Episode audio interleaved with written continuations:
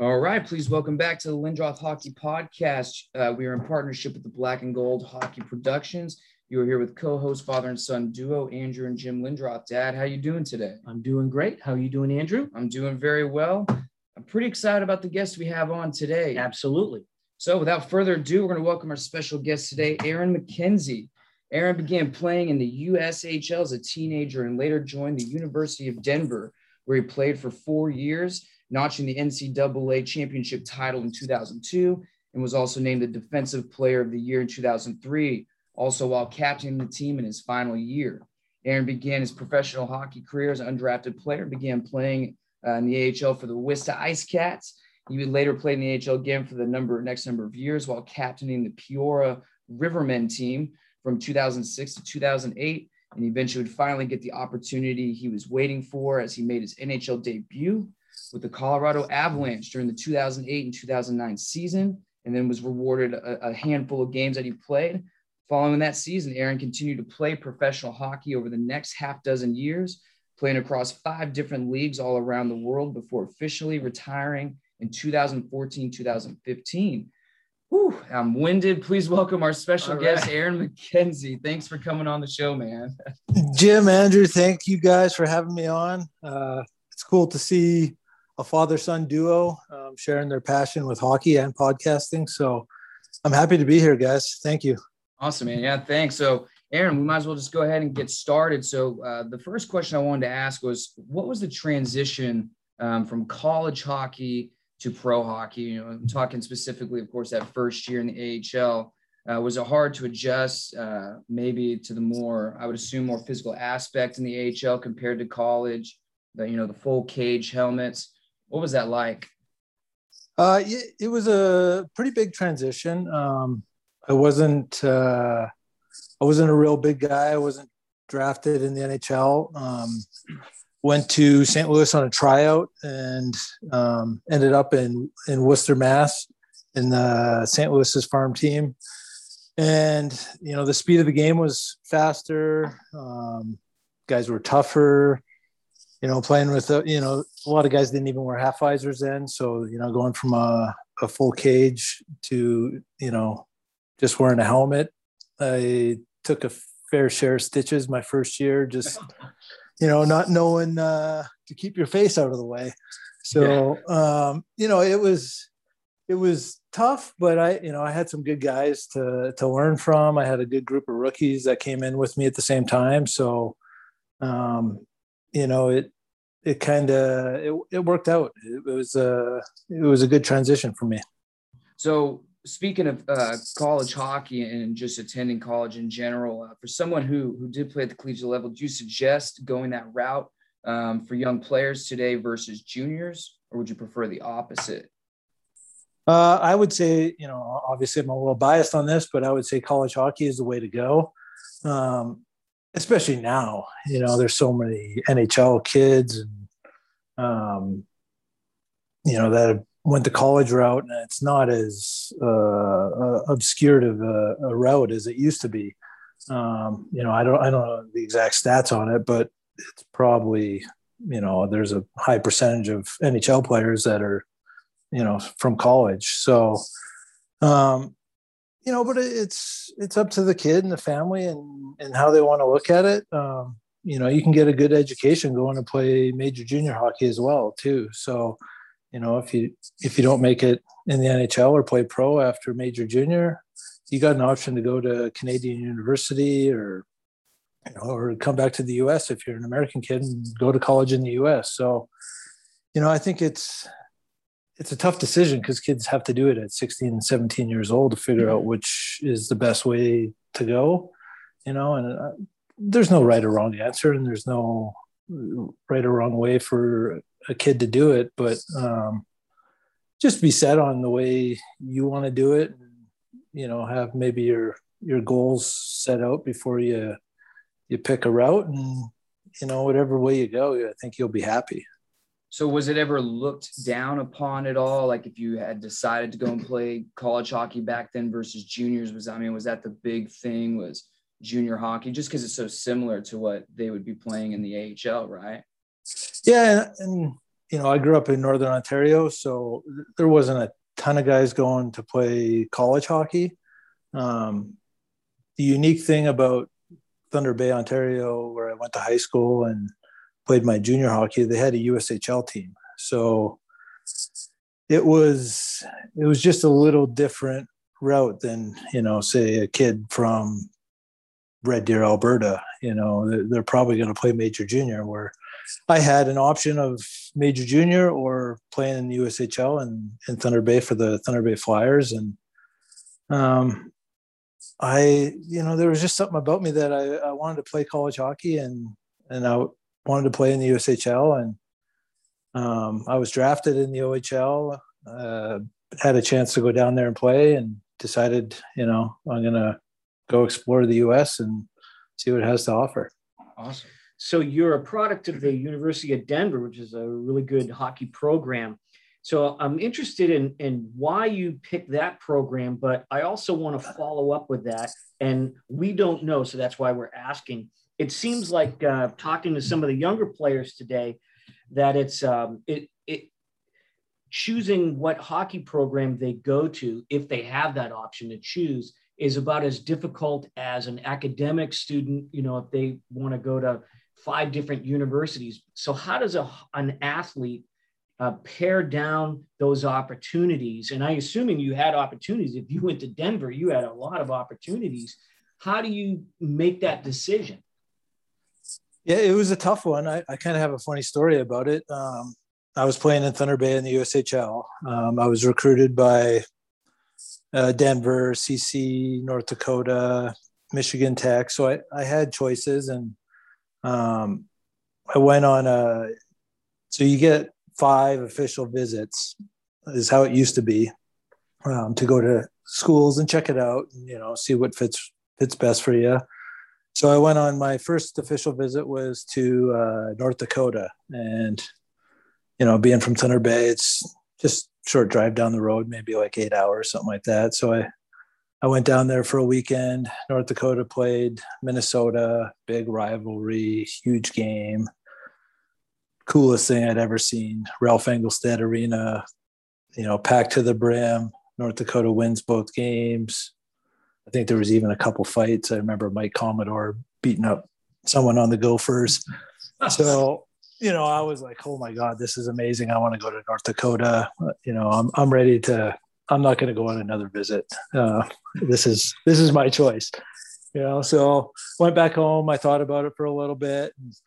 and Denver, offered me a visit to come down to University of Denver. So um, got on a plane, flew down here, and I, I think it was January, somewhere around there, middle of January, stepped off the plane and it was like 65, 70 degrees in January. And I was like, what the, you know, I'd never been to Denver. So as soon as I stepped off the plane, I was like, I'm coming to Denver. And, you know, Denver wasn't the powerhouse North Dakota was at the time, but um, you know, going to the seeing the school, going to the campus, and um, I just knew Denver was a spot for me. So you know, a couple weeks later, I committed to Denver, and you know, here I am back in Colorado. So um, you are uh, undrafted, like you said, uh, from the NHL. So take us through what was it like to sign your first pro contract?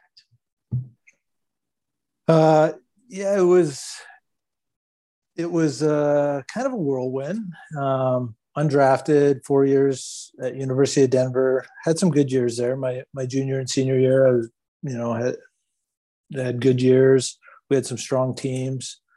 Um, and then got an invite to go to St. Louis's uh, rookie camp, which was in Traverse City that year. Um, they do like a rookie tournament up there with Detroit and Washington and a few other teams. So undrafted guy just on an invite to go to rookie camp, you know, see if they like you or not. And went up there. Traverse City had a good tournament. Got the invite to main camp. So I was like, okay, well, this is this is going okay. Um, so you know, go to St. Louis's main camp.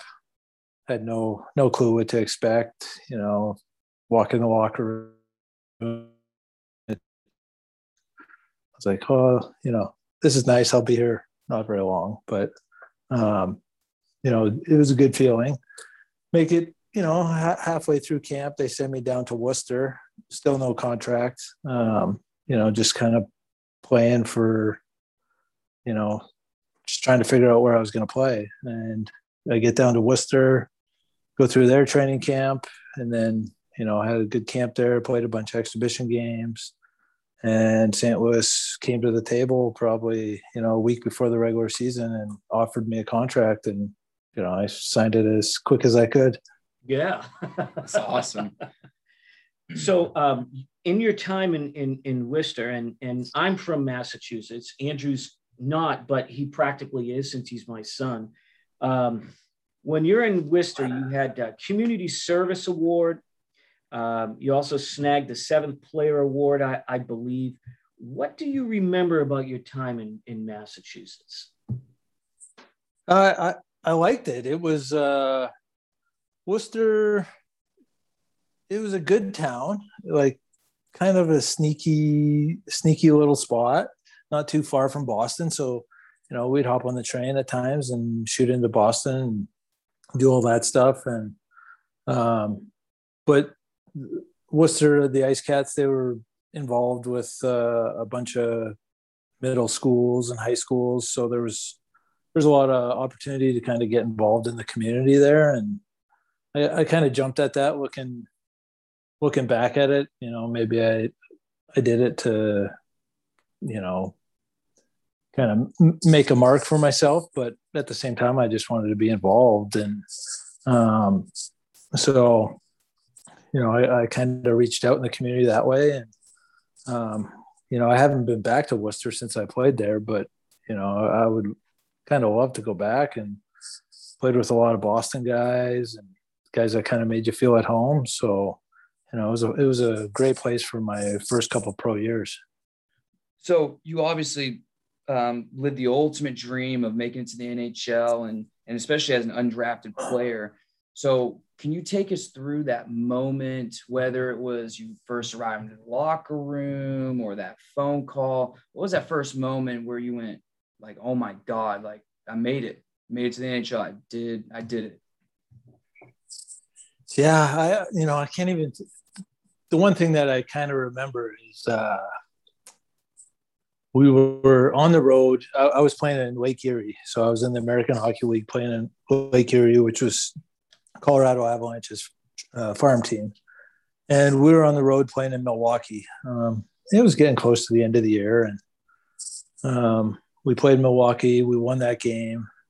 My brother was going to school at um, Wisconsin, Superior, Wisconsin, so he he drove down, watched the game in Milwaukee, and you know, I was going to go meet him out by the bus after the game. Um, the GM for Lake Erie grabbed me. You know, I was walking out, and he's like, "Hey, grab your bags and stuff. You're you're going up to Colorado." And I was like, "Oh, you know," I was all pumped up, and but it was the coolest part was I got to tell my brother first. Um, so you know that was pretty sweet, and uh, so that that was cool. And then you know, calling my dad, and you know, from there I flew to Vancouver, which were, is where I played my first game. So uh, going back to Canada and playing in the Canadian city was you know was awesome. And I, I think I was 28 or something at the time, so it had been a good good grind. So yeah, um, yeah. So it was it was really cool. Yeah, well, that must have made it sweeter. Like I said, I mean, you know, you're you're paying your dues and you know you get your your big chance do you um, do you remember any moment during the game maybe it was you're sitting on the bench that you go you know wow i made it. Like and you were able to kind of take it in for like 10 seconds. Uh yeah I, I, remember one of my first shifts uh Mats Sundin was playing on um vancouver. You know he was getting close to the end of his career but I was a Toronto Maple Leafs fan my whole life, so you know I I have really good memories of Mats, and um, he was standing in front of the net. I was standing behind him, and uh, I can't remember it. One of the Vancouver's players passed it out front to him, and I tried to lift his stick, and you know Mats is six five or whatever he is, two forty, and didn't even didn't even budge his stick. luckily the puck, luckily the puck kind of hopped over his stick, and I get back to the bench and I sit down, and the defensive coach comes down, uh, Jacques Cloutier, and he's like, "You cannot lift his stick. What he, his stick is heavy." In wow. this French accent, he says that, and he's like, "You have to do some some other way to to stop that pass." I was like, uh, you know, that was kind of a.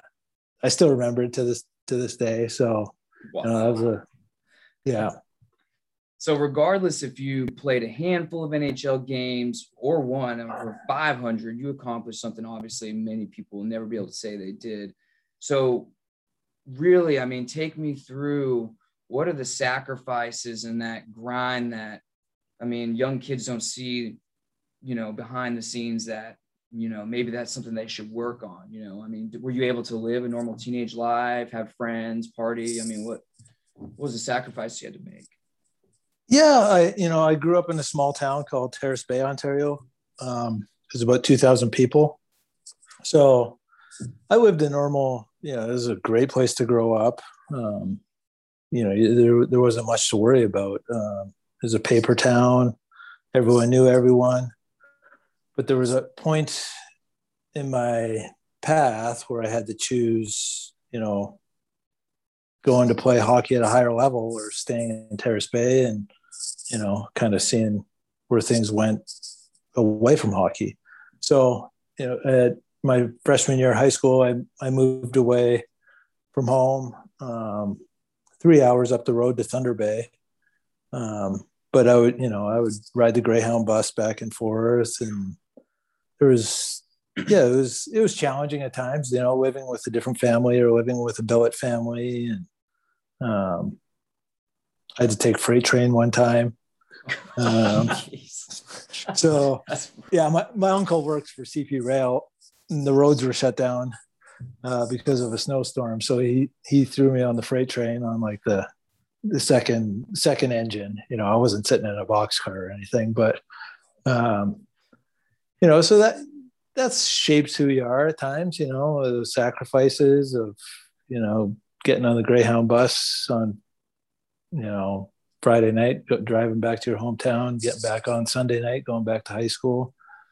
Um, but I had great people in Thunder Bay to support me. I had my family in Terrace Bay, my mom and dad. So, um, you know, looking back, it seems like it was a sacrifice, but it's kind of what I wanted to do. And, you know, it's, you know, just kind of where, where you end up. So, um, you know, it, it might be hard, but, you know, there's always some sacrifices in whatever you're doing. So, right. um, you know, you just gotta, you know, keep pushing on and, and enjoy what you're doing. Absolutely. So, do you think, uh, what's your opinion on the game now, where uh, it seems like you're starting to have these highly specialized players and everybody sort of has a defined role? Was that uh, what you found when you were playing, or were there more multi dimensional players that you used to play with? Um, I enjoy watching hockey now.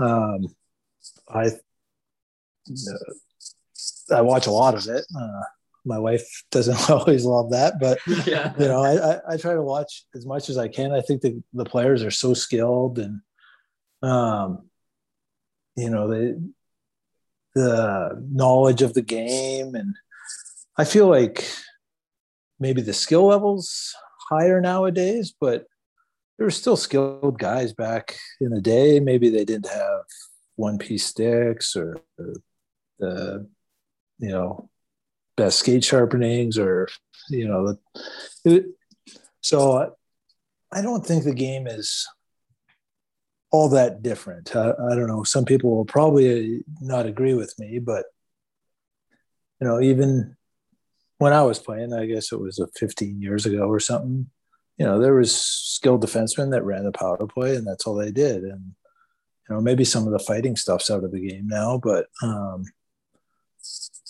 you know, there's still guys in the NHL that are fighting, and there's there's still stuff that happens because of intensity. You know, um, so you know it i enjoy the game. Um, i love where it's going. Um, everything's got to evolve. I, I, watch a lot of golf too and people complain about how far these guys hit it. And, you know they're still competing against each other. You know they all hit it that far. So um, I, I often wonder if it's if it's starting to be a little overcoached. Uh, we had Jeff Ulmer on a few weeks ago, and you know he, he played all over the world, but he ended up uh, most recently being like a special skills coach for Arizona, and um, you know he was kind of talking about it seems to be a coach for everything, and even like guys that are that are scouting face off, scouting, hmm. um, you know, anything and everything. And it almost, and I asked him, is it to the point where it's almost overcoached that the players are almost afraid to do anything without some sort of coach going down their throat? And is there miscommunication be- between coaches? What was your experiences with that? Um, I, I think some of the stuff being overcoached now might r- relate to video and you know everything that you do on the ice is on, on video. It's probably it's kind of like football right? Like yeah. um you know back 10 15 years ago video wasn't very good. Um there wasn't very much of it. So um but you still see a lot of creative stuff where you know maybe was it Jeff Ulmer? Yeah. Um, yeah. You know, him being a skills coach, bringing his creativity into the game, you know, and, and that's, it's nice where you have some older guys that, you know, can add that little touch of creativity or something yeah something different that's not so structured all the time um you know which um, even back in the day when when I was playing in the American Hockey League, it probably was boring to watch at times because I felt like we'd go D to D and then just slap it up the boards and someone would chip it in and then two guys would go and run that defenseman and so yeah. you know. It, yeah. so it's changed that way and um so I don't know it's hard to say things are overcoached, but maybe the video aspect. And I, once I left the game, I didn't really, you know, get into coaching or scouting or anything. So, um, I just like watching it on TV, and I, I, like to see the creativity of guys like Matthews or, you know, Panarin. Panarin. I love watching Panarin a lot. Um, guys that think the game in, in different ways. You know, maybe some of the European guys that think it like soccer a little bit, where they're give and go, or they use their feet, or they use their bodies a little bit different. That a kid in Minnesota, that Russian kid, um, you know, McDavid, obviously, and Draisaitl, all the you know, those guys are just. I like watching those guys and oh, yeah. seeing oh, yeah. how they can, you know, ad lib something and make something happen out of nothing. Absolutely. So, who was the toughest player? When I say that, I don't mean in, in fighting aspect wise, but who was the toughest player to play against on the ice? Oh, toughest guy to play against on the ice. Um, well, you're making me think hard here, guys, and, and, and use my memory a little bit. Um, I don't know. I played with Dominik Hasek in in Czech Republic, and uh, he didn't even let pucks go in the net in practice. So um, he, you know, he would just outthink you and you know put your mind in a pretzel sometimes but like what he was doing and so he you know he was a tough guy to play against um, obviously i played against him in practice um, you know, in the American League when I first started coming in there, there was a lot of guys that just they they played hard. They did whatever they had to do that night to, you know, get a look to get a call up. Um, you know, being a defenseman, it was never real fun going back for pucks. You know, playing in Providence or Lowell or Hartford or yeah. you know, so some of those places you knew you were going to get your nose smashed against the glass. So um, I would say the top, uh, the bottom three lines in Providence and Hartford, you know, playing against those guys every night. so obviously, right now, the hot topic around hockey Twitter was the uh, Tom Wilson incident that happened on who you're just talking about, Panarin and then Buchnevich and everybody involved. So with that whole situation being said, do you believe fighting still has a place in the game, or do you think that this was just a bad luck for the New York Rangers? Guy didn't get suspended, move on, or do you think that that's something the players should police? Um, I, you know what? I was thinking about this a lot today. I saw a lot of stuff on like Twitter and whatever it is, and they're they're probably playing right now. So, um, and I think they called the guy up from the AHL too. Their you know supposed tough guy. So I was curious, just you know, what your thoughts were on that. Yeah, I think you know there is a code, I guess, and unless you really play, you don't really maybe grasp how it's going to play out. You know, I, I, was talking to my wife about it last night. She's like, "Well, they shouldn't play Tom Wilson." I'm like, "No, they probably should." Uh, just you know, if someone wants to fight him, you know, Tom Wilson will oblige him and he'll fight. Um, and, you and know, he knows, he knows, it's coming, right? I mean, yeah, he know he knows it's coming, and you know, even if Tom Wilson wasn't as tough as he is, he would still know he would have to fight, and he would, you know. So it's just, you know, maybe there should have been a suspension, maybe, but it's it's hard when the NHL is the you know you got one guy and the supplemental discipline side of things making the call. It's his opinion. You know should the players all vote on it? I don't know if he gets suspended or should he get fined more than 5000 bucks maybe? I don't know maybe right. but things like well, that happen. You know, I think Panarin maybe jumped on his back. Maybe uh, uh, I don't know if he should. Right, right. Wilson's done a lot worse. He's he's that type of player. I mean, he you know he just we the players that we talked to that were enforcers. Um, you know, they they talk about like a switch. When that switch goes on, that's it. They go crazy, and then when it's over, it's over. And it seemed like Wilson just clicks a little too much too often because he's a pretty skilled player. Oh yeah, he's a great player. Um, I think a lot of it is survival mode. You know, you get into that fight or flight, and you know you can't really go anywhere. So you probably, if someone jumps on your back, you know, if it happens on the street, you probably turn around and you might do the same thing. So, um, yeah, there's probably there's guys that fuses are a little shorter than others, obviously. Um, so it's yeah, it's a fine line, and obviously they probably want some of that stuff out of the NHL now. Yeah. But I don't think it'll go anywhere unless they start handing out fines like, you know, 150 grand for fighting or something. That yeah. really affect, you know, 5,000 bucks will that's right. not going to affect affect much, you know. Right. So, right. you know, unless they really start cracking down, like on guys' paychecks or whatever, you know, forty game suspension or something like that. And that and that's um, up to the NHLPA, right? Like the like the maximum fines they can pay and stuff.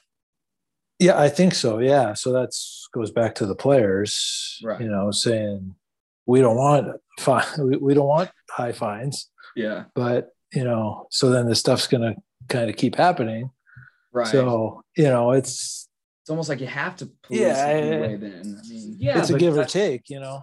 But so, I, you know, I mean, I, I don't want to go up against Tom Wilson. You couldn't pay me millions of dollars to go up against that guy. I, I, value my face a little bit more than that. Yeah. I mean, I'm sure. Yeah, I, um, you know, Panarin probably didn't even think that. He saw his buddy get punched in the back of the neck or whatever, and he's like, "Well, you know, I, have done it before. I'm not big guy, and like, oh, this is going to be stupid, you know, and I'm probably going to get my nose punched in. And, you know, sure as heck I did. And Yeah. you just do it because, you know, you're, you want to be sticking up for your group of group of brothers that you're with. And Yeah. so, you know, it, and then things kind of get out of control, you know, Yeah. there's no tur- turning it back after everyone starts chucking guys on the ice and gloves are off and there's only Yeah. two linesmen out there and the rest are just standing there so you know. It's not Well- as bad as it used to be i guess you know Yeah. No. And that's no, what I mean, yeah. you know, we we we had on uh, uh, uh, Darren Banks, who you know the early '90s was uh, came up for about 20 games for the Bruins, and, and he was a fighter, and he says he was a fighter, but you know he would uh, you know he'd talk about you know he'd purposely you know he'd he'd take runs at the Stars just to get on the stat sheet, just to get under the skin and do what he had to do, and. Uh, uh, we're actually live in Tulsa, even though I keep mentioning Massachusetts. So we, we go to the uh, ECHL Tulsa Oiler games a lot. uh-huh And we even see uh, a lot of the guys kind of taking runs at other guys just to kind of stay on that team. Um, and I'm sure in your AHL career, you had a bunch of, you know, East Coast League guys trying to stay in the AHL and start running players just to run them. Oh yeah it's you know it, you get the echl and you're living week to week you know you can be cut at any time you can be let go and you know you're not making hardly any money to begin with. You're what you're playing for is that next opportunity or that next chance to go to the next level. So you know yeah you might do something that will maybe hurt someone but it might you know you might stand out to so you know brian burke or something who Yeah. wanted to see something mean or crazy or whatever it was, you know. So it's uh it's stressful at times because you're you're on a audition every single night. You know, you play three games at three nights Sunday night. There could be six scouts there, and you you you better not roll over and have a crummy game because you know someone's eyes eyeballs are going to be on you. Yeah. And um, so you know you might have to might have to find a way to to do something that night. Um, and just with the the stress level that those you know there's the high end guys in the NHL that I'm sure they have a high stress level too to perform at their level, but you know those guys on the cusp of E ECHL, AHL, AHL, NHL, NHL going down to AHL, you know it's it takes its toll uh, mentally, uh, you know, Yeah. just to be ready to do whatever you have to do. Absolutely. Yeah. So then, excluding the Japanese league you played for, because we do have a follow up question just for that, but can you take us through your experiences in both the Czech and the Austrian league that you played for, and maybe you know the differences, maybe between like skill set or how the games played? Because I know in some uh, European countries they have like I know smaller ice and everything. So what was the difference between that Czech and Austrian league? Yeah, Dominik Hasek, that's the difference. But Yeah.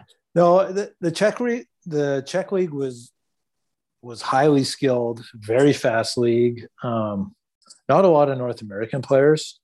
Um, I think it was myself, uh, two other Boston guys, uh, Jeff, uh, Jeff Gilson and Adam Pino, um, were on that team, and you know we were kind of like the the fringe guys almost you know where sometimes in europe you go over to europe and you're kind of like the star cult player. Right. um, we had a really good team. We were really really deep. We had you know Hasek was our goalie um, we had a few other guys that had played in the nhl a few czech guys that had played in the nhl um, it was it kind of opened your eyes to how maybe a European feels when they come to North America is how I felt when I went to Czech, you know. Yeah. Yeah. There's not a lot of English being spoken, so um, the coaches didn't really speak English. Yes, I was you going to know. ask, like, you having a team meeting. I mean, what do you do? Just sit there and smile?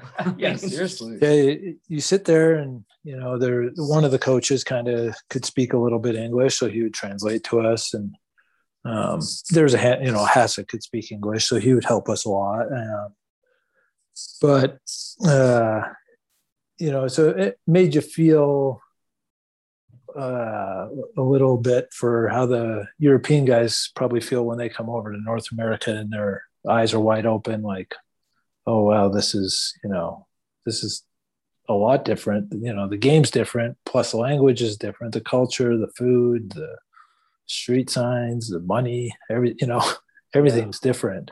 Yeah. So, but we had a really good team. We ended up winning the the Czech Extraliga championship that year. I was about Um, to ask. You guys won the championship, right? Yeah. Yeah. yeah. So It, did Hasek do anything uh, that was completely mind-boggling, like he did in North America, or uh, was it was it just easy for him? He was just kind of had a coffee and you know. no, we we had a good regular season. Um, we didn't fin- like we finished maybe third or fourth in the league. First round of the playoffs, we I think we were playing at home. Um, and we we got beat like five two, um, and we you know we all came in the locker room and Hasek got up. He's like said a whole bunch of stuff in Czech, you know, and I asked one of the guys that could speak English. I was like, what, what you know, what was he saying? You know, he and the guy's like, well, we're not going to lose another game all playoffs, is what Hasek said. And then we went on to win 12 straight games, win the whole thing. And, you know, we won some overtime games, but Hasek was lights out. Like you could, he was just, you know, flopping around and windmill saves. And It's yeah, he, yeah, he was, and he was 46 at the time. So, Wow. you know, yeah. Wow. Yeah. Well, Andrew wants to ask this, but it I, it's written down for me to ask this. So, uh, what was the hockey community like in Japan? And I know you weren't there very long, but what, what was that like? Uh, surprisingly, there's a great hockey culture there. Um, Wow. goes back pretty far. Um, you know, they had the Nagano Olympics in the 90s, I guess. I think they had another Olympics back in maybe the 60s or something. Um, but the Japanese people, they're so friendly. They're just like accommodating, super nice. The, the town I played, like a lot of the guys didn't speak great English, but they would go to your way to help you for anything you needed. Um, our coach, his name was Chris Wakabayashi, and his dad played at Michigan back in like maybe the 60s when Michigan was a real powerhouse. His name was Mel Wakabayashi, and like one of the best players to ever come out of Michigan. Uh, so, you know, there there is a deep hockey culture in pockets. You know, Tokyo. You go into Tokyo, it's it's just mayhem. You know, most people don't know about hockey, but I was kind of up north on the main island, and then you go over into uh, Hokkaido, which is the island north of the main island, and you know, really good hockey culture up there. So, and the players were good, like great skills. You know, maybe maybe thought the game a little different than in North America, but you know, I had a blast playing over there. It was, you know, we only played like 40 games, so I got to travel around a lot. Yeah. So, so, So- was was the uh, NHL popular there, or was their hockey cult more so their Japanese league? Um, with the guys on the team, they they followed the NHL pretty hard. Um, and then you know, in the town, we, you know, we would get three, four thousand fans to a game, and um, you know, they would bring their drums and you know, you know, have some cheers. But there was a section of the crowd that would just kind of sit and kind of clap nicely if you know you you scored a goal or you know they're they're very like really knowledgeable and um you know you weren't getting a ton of like NHL highlights on TV or and I didn't watch a much of TV over there really just because can't understand. Uh, yeah, yeah, yeah. So, but so, yeah, it was just a good hockey hockey experience for me all around. Awesome. So you were uh, captain in in Peoria and also in Denver when they had the the short lived uh, cutthroats. So, what does it really take mentally and also leadership wise to be a captain in the locker room? What makes a good captain? Uh, I think you just have to be yourself.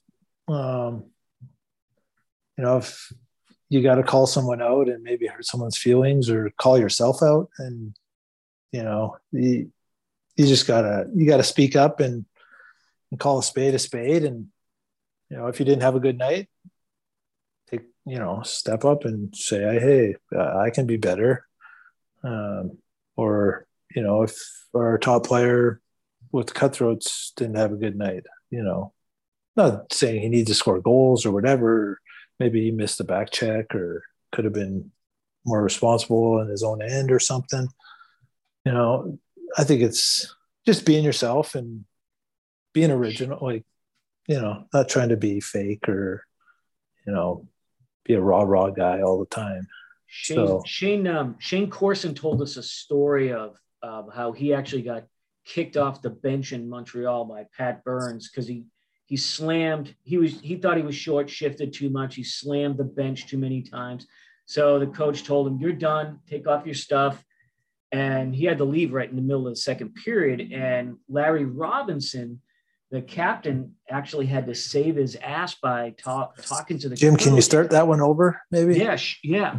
So um, Shayne Corson tells us a story of how he was kicked off the bench in Montreal by the coach, and um, the uh, the team captain Larry Robinson had to go to bat for him, or he would have been kicked off the team. So, did you have to ever have to have a talk with a coach to say, "Hey, you know, you're go easy on this guy, or give this guy another chance"?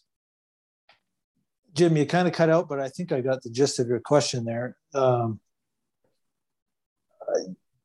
my when I was captain in Denver, you know, we had a couple guys that didn't love to go to class all the time, you know. So there was a couple times, and there are important pieces to our team, and um, you know, where I had to go to the coach, and you know, he maybe wanted to suspend him or kick him off the team or whatever, and go to the coach and you know just be like, okay, I'll I'll escort him to class in the morning and yeah. sit him in his seat and you know make sure he brings a banana and is not falling asleep or you know so I think that's where you're going with that one, Jim. It's ex- I, that's exactly where I was. Yeah, going. yeah, yeah. So and we hear stories too of um, you know the coach might be talking in the locker room and all the players' heads are down. The minute the captain speaks, everybody's head pops up and they start listening. I don't know if that's been your experience. Oh yeah, for sure. You know, and I guess guys are chosen to be captain just you know maybe because of their character and guys respect them and some of the leadership stuff they do on and off the ice. So a lot of times it things are more impactful if it comes from a player. Um, yeah.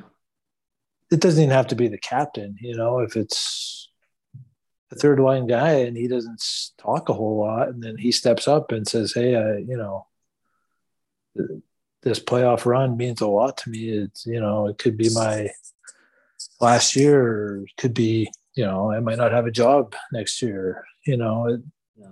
guys feel that more than you know the coach coming in and hooting and hollering about this and that you know. Right. there's times where when the coach comes in uh, guys listen. Um, but there's definitely spots where guys who pick their spots to talk or speak up or call someone out or um, get emotional in the locker room and yeah. you know it, it goes a long way absolutely so aaron before we close out we always close out our shows with the lightning round questions which my father will explain right after this but um, you know, for our listeners, tell us now what you're doing now. And I know right before we started the show off the air, you had mentioned a charity that you've been involved in in Colorado. So can you tell us what you're doing now and something about that charity? Yeah. So now I work for Stryker Orthopedics. I sell total knee and total hip replacement um, parts. So it's I've been there like seven years and um, kind of fell into the job through a hockey buddy, um, just a relationship from University of Denver, and um, so that it's it's been a fun job and you know, it's not it's not hockey, but it's uh, yeah. I'm on my on my feet every day, and I'm you know I don't sit at an office and sit at a desk all the time, so you know it keeps me keeps me sharp, and you know you got to think on your feet. So uh, that's been fun. Um, also involved with a, a hockey charity in Colorado called Dawg Nation Hockey. Um, they've been around for probably about 12, 15 years, and their main goal is to give back to um, men's league hockey players um, that have come on hard times. If it's you know a tragic event of you know losing a house in a fire, or a death in the family, or an illness, or um, you know they they rally the hockey community in Colorado. Um, they got a huge following in Colorado. They have a they have a men's league hockey tournament that you know they they hand out checks to the individuals that are in need of uh, some support and um, you know it's an amazing amazing weekend i think last year at, at, this dawg nation hockey tournament there was like 40 current and former nhl players playing in the tournament wow, so awesome. yeah it's it's grown it's it's only going to get bigger um, so it's D A W G. That's how you spell dog. So Dawg Nation Hockey. Um, so check it out. Yeah. Cool. Uh, does the Avalanche have an alumni team? And if so, are you part of it? Yeah, they do have an alumni team. It's uh, it's been it's been growing. Um, and I have been a part of it for the last few years. Uh, we do a bunch of events, a couple charity games up in up in the mountains, raising money for some youth programs up there. Uh, a really good group of guys. There's a lot of ex Avs guys or ex NHL guys that that want to live in Colorado. So, um, yeah. you know, it's it's fun to get together with those guys and skate. Um, you know, they, they don't miss too many passes. Some of these guys still, you know, like I think Hejduk's out there, and every time Hejduk's out there, I'm like, God, if he had two good knees, he'd still be in the NHL. Like, wow, he could score goals. He makes people look goofy. So, awesome. but a, a great group, great group of guys, and it's just fun to get back in the locker room and tell old stories and then just go on the ice and zip the puck around. Awesome. So we're going to uh, finish up by doing a lightning round question. So we're going to ask a fast question. You don't have to answer fast. If you've got a story, you can tell a story, or if you just want to answer the question in one or two words, you can do that. But we're Perfect. Gonna come, we're going to come at you. So here we go. Who is your favorite line mate to play with? Uh, I would say maybe going back to DU. I played with a guy Jesse Cook. Um, we were D partners together. Uh, big, big, tall dude, and didn't say a word. He just great player though. He played pro after, and um, he was awesome. My first year pro, I played with Terry Virtue, who was on the podcast not too long ago. Yeah, uh, learned a lot from him. The one thing I did learn um, first game, sitting on the bench, he said, If the puck goes in my corner, you go get it. If the puck goes in your corner, you go get it. So I always remember that one from Birch. You know, he's like, I'll be standing in front of the net. Wow. Um, the player that got under your skin the most. Um, Well, there's a guy in Providence, Brendan Walsh. Um, he was he was pretty good at being a rat. Um, Uh, I, that, maybe him. Uh, you know, I played against a good buddy of mine, Kevin Doell. He played for the Chicago Wolves. We'd always, you know, we were roommates in college, but we'd always kind of go at it. And, you know, we were really good friends and we're still best buddies. And, you know, I'd cross check him, he'd slash me in the ankle, or you know, just just stupid stupid stuff being buddies, yeah. but kind of yeah, giving it friends. to each other. Yeah. Uh, uh, besides Dominik Hasek, the toughest goalie to play against. Um. Hmm. Well, I had a goalie in college, Wade Dubielewicz. Uh, just a high hockey IQ, not very big, but um, you know, he would he would just give you a little spot and you'd shoot it there and you know, you'd look up and he'd both his pads are just right there. I'm like, you know, how how's that possible? Yeah. But you know, he he was probably and he he had a good career after. He wasn't very big, but his his hockey IQ was was pretty through the roof. Awesome. Um, favorite arena that you've played in? Um, I'd probably say Magness Arena at, at DU. Um, my freshman year was the first year of the rink.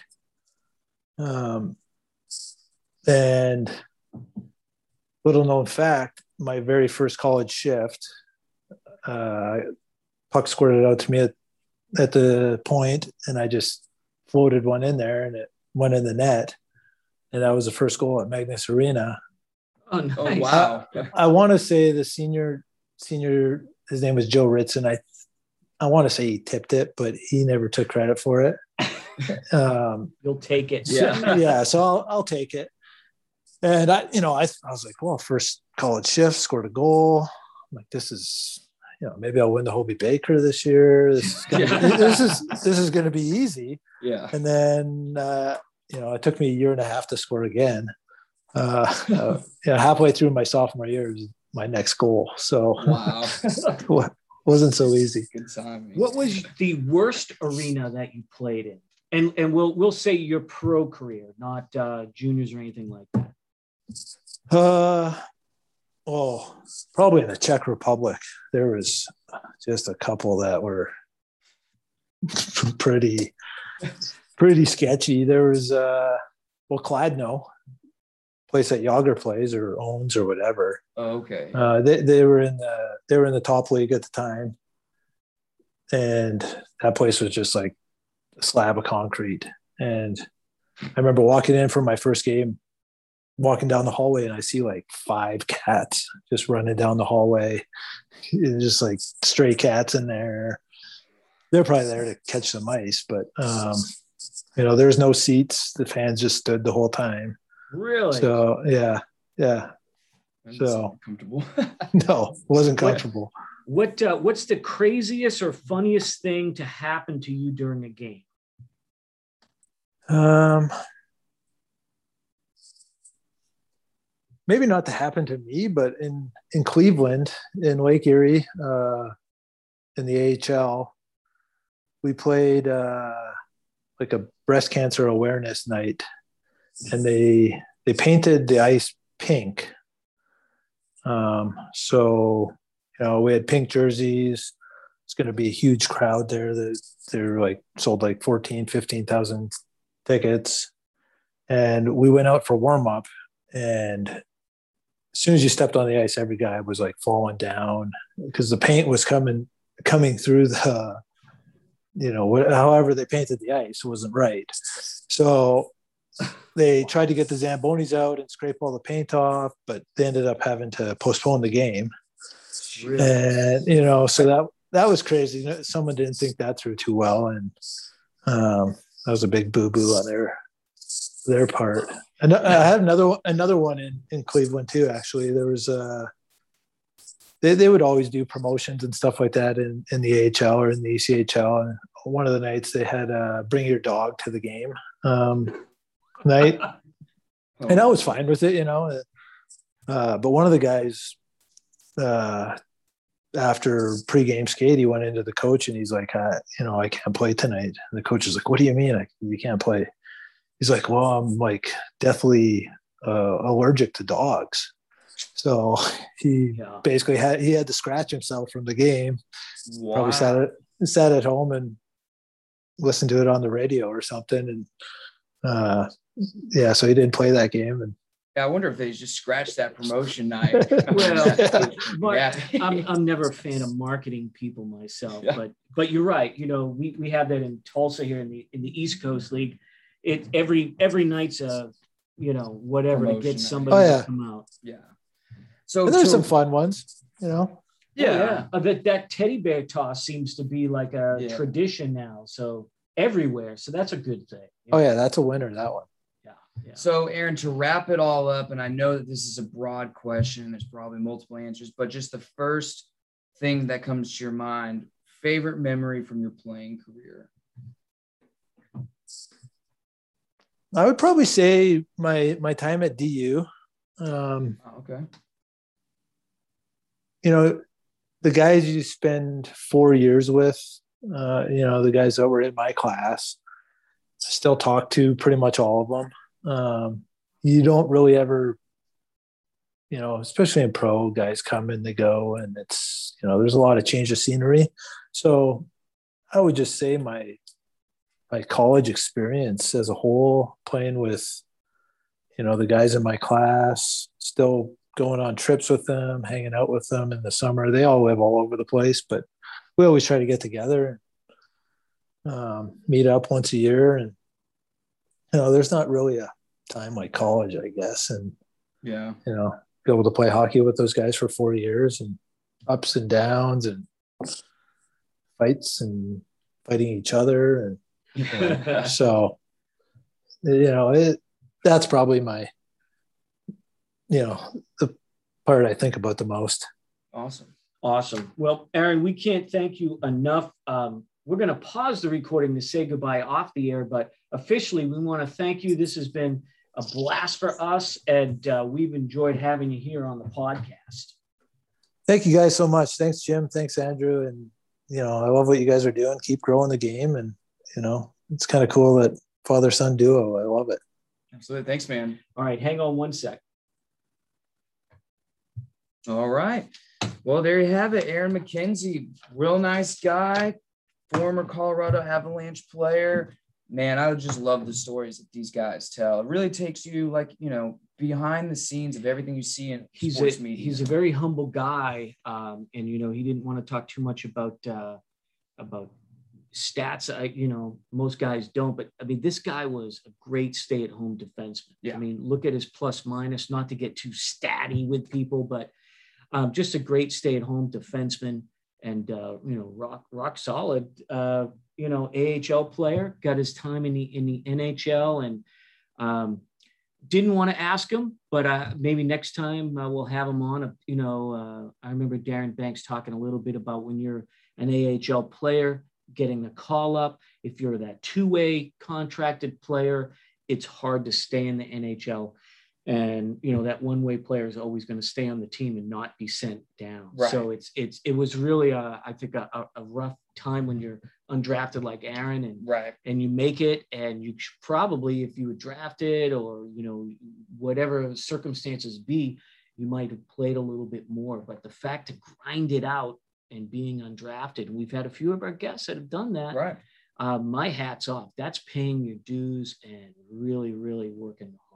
Absolutely. And I feel like that's uh, something that we want to bring to our listeners, you know, from this podcast show. And, you know, we're not just going after, obviously, which, you know, it's not like we get a ton of NHL, super, you know, former superstars or anything, but we want to highlight the guys that have grinded and worked hard, whether or not they made it to the NHL. And, you know, I think that this is just a good example of an undrafted guy who just kept grinding, grinding, was able to do something that many of us cannot say that we did was play an NHL game. And he keeps saying he's small. I think he's six foot, six foot one. I mean, he looks like a really big guy on Zoom. Yeah. And we're not tall guys, but yeah, he, he I mean, he, he's he's still in great shape. Well, it's crazy when a guy like that says something like that. I mean, imagine the other guys then that he's playing against. I mean, they must just feel even bigger than. Yeah. So, So- we, we really, I guess, can't understand what it's like to play at that NHL level of, like you said, some guys you can't even move their stick. They're so strong.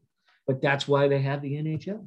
And now, Dad, just because it's so controversial, let's spend Okay. just you know two or three minutes talking about it. Yep. Um, The Wilson thing. yeah. So so, So- let, us start. Obviously, there's two parts of it, right? He got fined for the roughing to Buchnevich, the first one where he had the Yeah. stick and, and punched him.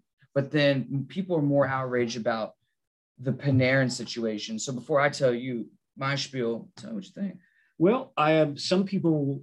First of all, there's just Tom Wilson haters. I'm not one of them, but I think the guy. Uh, I said before, he's got a switch, and when that switch goes off, he can't turn it off. And I think he doesn't really know uh, his his strength. When he goes kind of berserk, he can really hurt people. I don't think there was much wrong. I don't think he should have been suspended. Um, the only time I think he should be suspended if Panarin's head was crushed into the ice. And I don't know. I've seen some video. People say his head didn't touch the ice. I've seen one video clip where I think his head bounced off the ice, That's what I thought I saw too.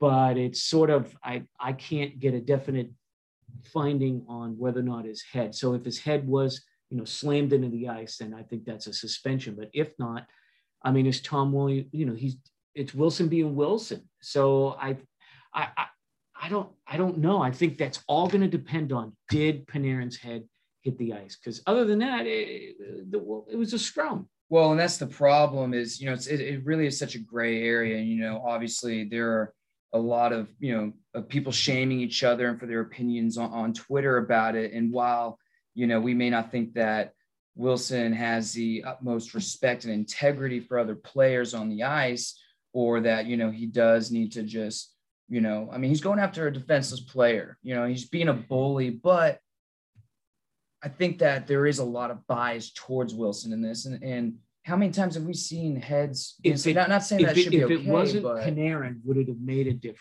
well, and that's what somebody else had mentioned too. And let's not forget this. I remember just off the top of my head, you know, Sam Samuel Morin of the Flyers, he fought Lemieux before Lemieux was traded, and he had grabbed his hair during the fight and slammed his head on the ice, and sure. and, and nobody said anything about that. So I think there's just if some you're if, if you're the owner of New York Rangers and you're paying somebody millions of dollars, I can see why the management now whether or not they uh, and we found out by the way too that Recently, the yeah. that the president and general manager didn't fired. didn't yeah. didn't Prove send that that- message. didn't approve that message, didn't really know about it. They've been fired today. But if I'm the owner, you got to protect and you got to say to the NHL, you got to say to Bettman, hey, you know, I can't have, you know, this happen to my superstar.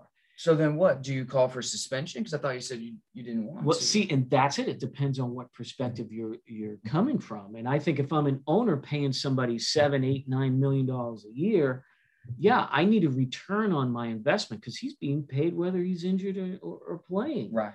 so I, I understand it because it, it just comes down to money at this point. Right. Um, you don't want to have that. If that was a fourth line guy, I don't think that would be having this conversation. Right. And, you know, it's a physical game. And, you know, a lot of people, you know, would say, okay, so what happened if he did that to Buchnevich? Well, let's not forget, like you said, although Panarin was sticking up for a teammate, he did jump on his back, which is going to warrant. I mean, he's going to now listen to this, though. Just listen. So somebody will say, well, what if they did that to your precious Buchnevich? Well, here's the thing. Remember last season, Dad? You know, Tom Wilson cross-checking him. Buchnevich turned around and punches him in the face with his glove on. And then Wilson proceeded to beat his head into the ice. I mean, do you not remember that big scrum? sure. sure. So it's like he did do it to him, but Buchnevich did punch. I mean, what do you kind of expect? And it is a, like you said, that switch. I mean, Panarin jumped on his back, like Aaron said. I mean, and it, you know, you don't jump on Tom Wilson's back. do you think though, as a repeat offender, that should have warranted a suspension simply because of that? Because I- that was I- some other people's arguments. I mean, I want to stay out of it, but I'm leaning towards that it was not a suspendable offense if his head didn't get bounced off the ice. Right. If, if it did, then that's clearly, you know, And obviously, people up in arms because I- Panarin is injured, I but it wasn't a head I don't injury. think Wilson. Well, I don't know. Maybe I don't know, maybe I shouldn't speak. Wilson was trying to get his helmet off, and he did. So I don't know. Maybe I changed my mind. I'm, I'm running it through my head as we're talking. Well, it's difficult. And Wilson wanted that helmet off of Panarin. Well, and also too, I don't know if you so saw in one I, of the camera angles, he definitely pulled Panarin's hair too, which is a bitch move by Wilson. Yeah, but you know we're looking at it as in slow motion. Right. Well, that thing happened in a split second. Right. But anyway, that's what us fans like to talk about and bitch about and disagree Debate about. about yep. um, but you know, like uh, you know, David, you know, Linger talked about um, on his teams. If that happened, then someone was going to go up against Wilson the next shift. And it would be and more if, than one person. And if, and if, Wilson beats that guy, there's another guy waiting. Yeah. And the Rangers didn't have that. I didn't watch the third period. Nope. I was watching the Bruins, I think, and uh, nobody stepped up, did they? No, no, not one person. So you know that's why tonight I'm sure you know tonight's that get that game. So yep. when you're listening to this, it might be actually a week or two late because yeah. we've got some episodes that are kind of backing up. We've had some guests. We try to release once a week, but we should wrap this up, Andrew, because we got a game to watch. Yeah, absolutely. All righty. Well, check us out, Apple Podcast. Give us a five star rating. We're everywhere else. Uh, we've got uh, some great guests coming up as well, and we hope that you tune in. Absolutely. Have a wonderful day, guys. Thank you oh, for tuning. In. And we should mention this too. We're starting to get some some uh, subscriber listeners. Yep. All over the the world, over in England. Yep. And uh, and and in uh, Central Europe. So uh, you know, welcome hopefully you get a translator or maybe they're just North American guys yep. listening to hockey podcast. Yep. But I uh, want to give a shout out to them as well. All righty. Have a great night. Bye bye.